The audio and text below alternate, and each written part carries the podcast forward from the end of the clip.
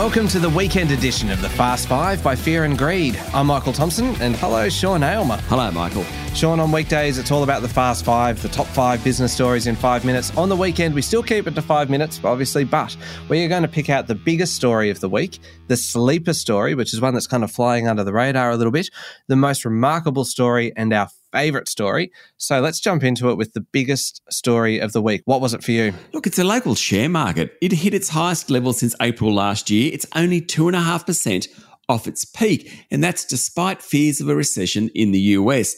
The resource companies are doing really well. The tech companies are doing really well, but it's the gold stocks that are best of all. Market leader Newcrest Mining's up more than 40% since its bottom last September. Now, that's because gold companies are considered safe investments, and investors have been worried about these tough times. A couple of things, though, have happened more recently, which has helped the market. One, there are signs globally that inflation pressures are dissipating. Very good news.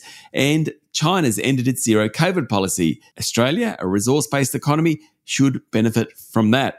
There's always a but in economics, Michael, and this time the but is that the US economy could go into recession and so could the Australian economy, but probably not. Overall, big week for the markets. Yeah, sure was. The biggest story for me this week was all about what's happening in China at the moment. The Chinese economy recorded growth of just 3% for 2022. Now, that, that sounds okay, but considering it's normally around 7 to 8%, this is its second worst performance in 50 years. The December quarter was half the level of the September quarter, showing just how much those harsh COVID lockdowns have hit the country. Obviously matters to us because our economy is so closely linked through things like iron ore and coal and tourism and education. But the end of the COVID zero policy, Sean, as you say, should see things picking up on a human side, though, and especially with the, the Lunar New Year travel this weekend, deaths are forecast potentially to reach as high as 36,000 a day, which is horrific.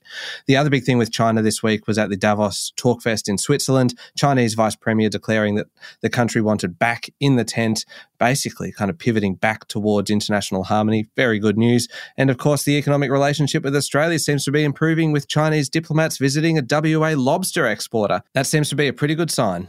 Yep, sure does. All right, most remarkable story. Can I nominate for me uh, the shock, very sudden resignation of New Zealand Prime Minister Jacinda Ardern, and in an election year, no less. She says that she doesn't have what it takes to keep going in the top job. She's been doing it for five and a half years, and it's been a pretty tough five and a half years. She's uh, led the country through the response to the Christchurch mosque massacre, uh, the White Island volcano disaster, and then COVID as well. During that time as well, she's also had a baby while in office, I don't think anybody can really blame her for saying, you know what, I've had enough. The timing ahead of the October election makes it a little bit challenging for the Labor Party in New Zealand, but Ms. Ardern was not so popular anymore at home. Internationally, very popular, seen as an inspiration really to a lot of people around the world, being elected so young, taking maternity leave, winning re election, and leading with that mantra of be strong, be kind. Yes, remarkable that she stepped down. No one was expecting that one. Look, my most remarkable story is how quickly the fortunes of the tech companies have turned.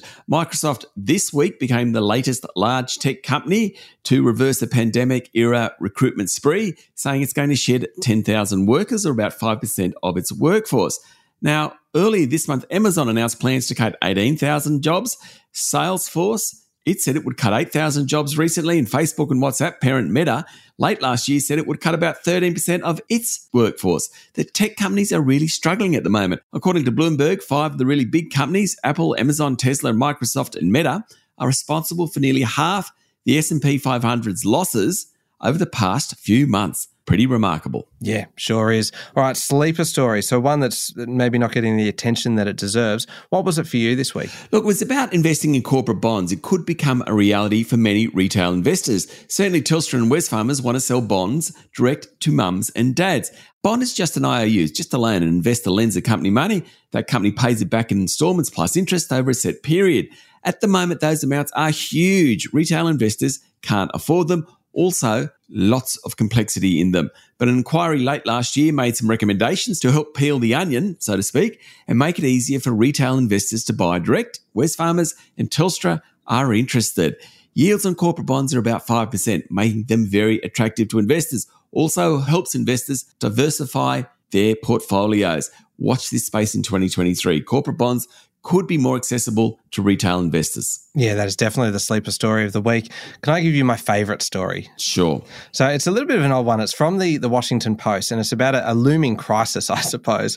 Uh, I use that in the, the loosest possible sense of the term in the US State Department. Nothing to do with international diplomacy or anything like that. It's all about a change in font would you believe? The US Secretary of State sent a cable to his department giving all domestic and overseas officers until February 6 to change from Times New Roman to Calibri as the standard font for all papers. Apparently, it's an easier font for people who use assistive technologies, things like screen readers. So there's a good reason behind it. But can you imagine the internal reaction to this kind of change. The Post uh, quoted one insider as saying, I'm anticipating an internal revolt. Another said that internal discussion and gossip about the change took up half the day. So productivity in the department really kind of ground to a halt. The best part about it, though, is the subject line on the cable from Antony Blinken to the US embassies around the world. He said, the Times New Roman are a changing. How good is that? oh, I can't beat that. That's a great story. It is a ripper. All right, there we go. Five minutes and pretty much everything you need to know in the world of business. Thank you very much, Sean. Thank you, Michael. We'll be back on Monday morning with the top five business stories in five minutes. And don't forget to check out our new podcast, How Do They Afford That? featuring Canna Campbell, the founder of Sugar Mama TV, all about making your money work a little bit harder for you. I'm Michael Thompson, and this is the Fast Five by Fear and Greed.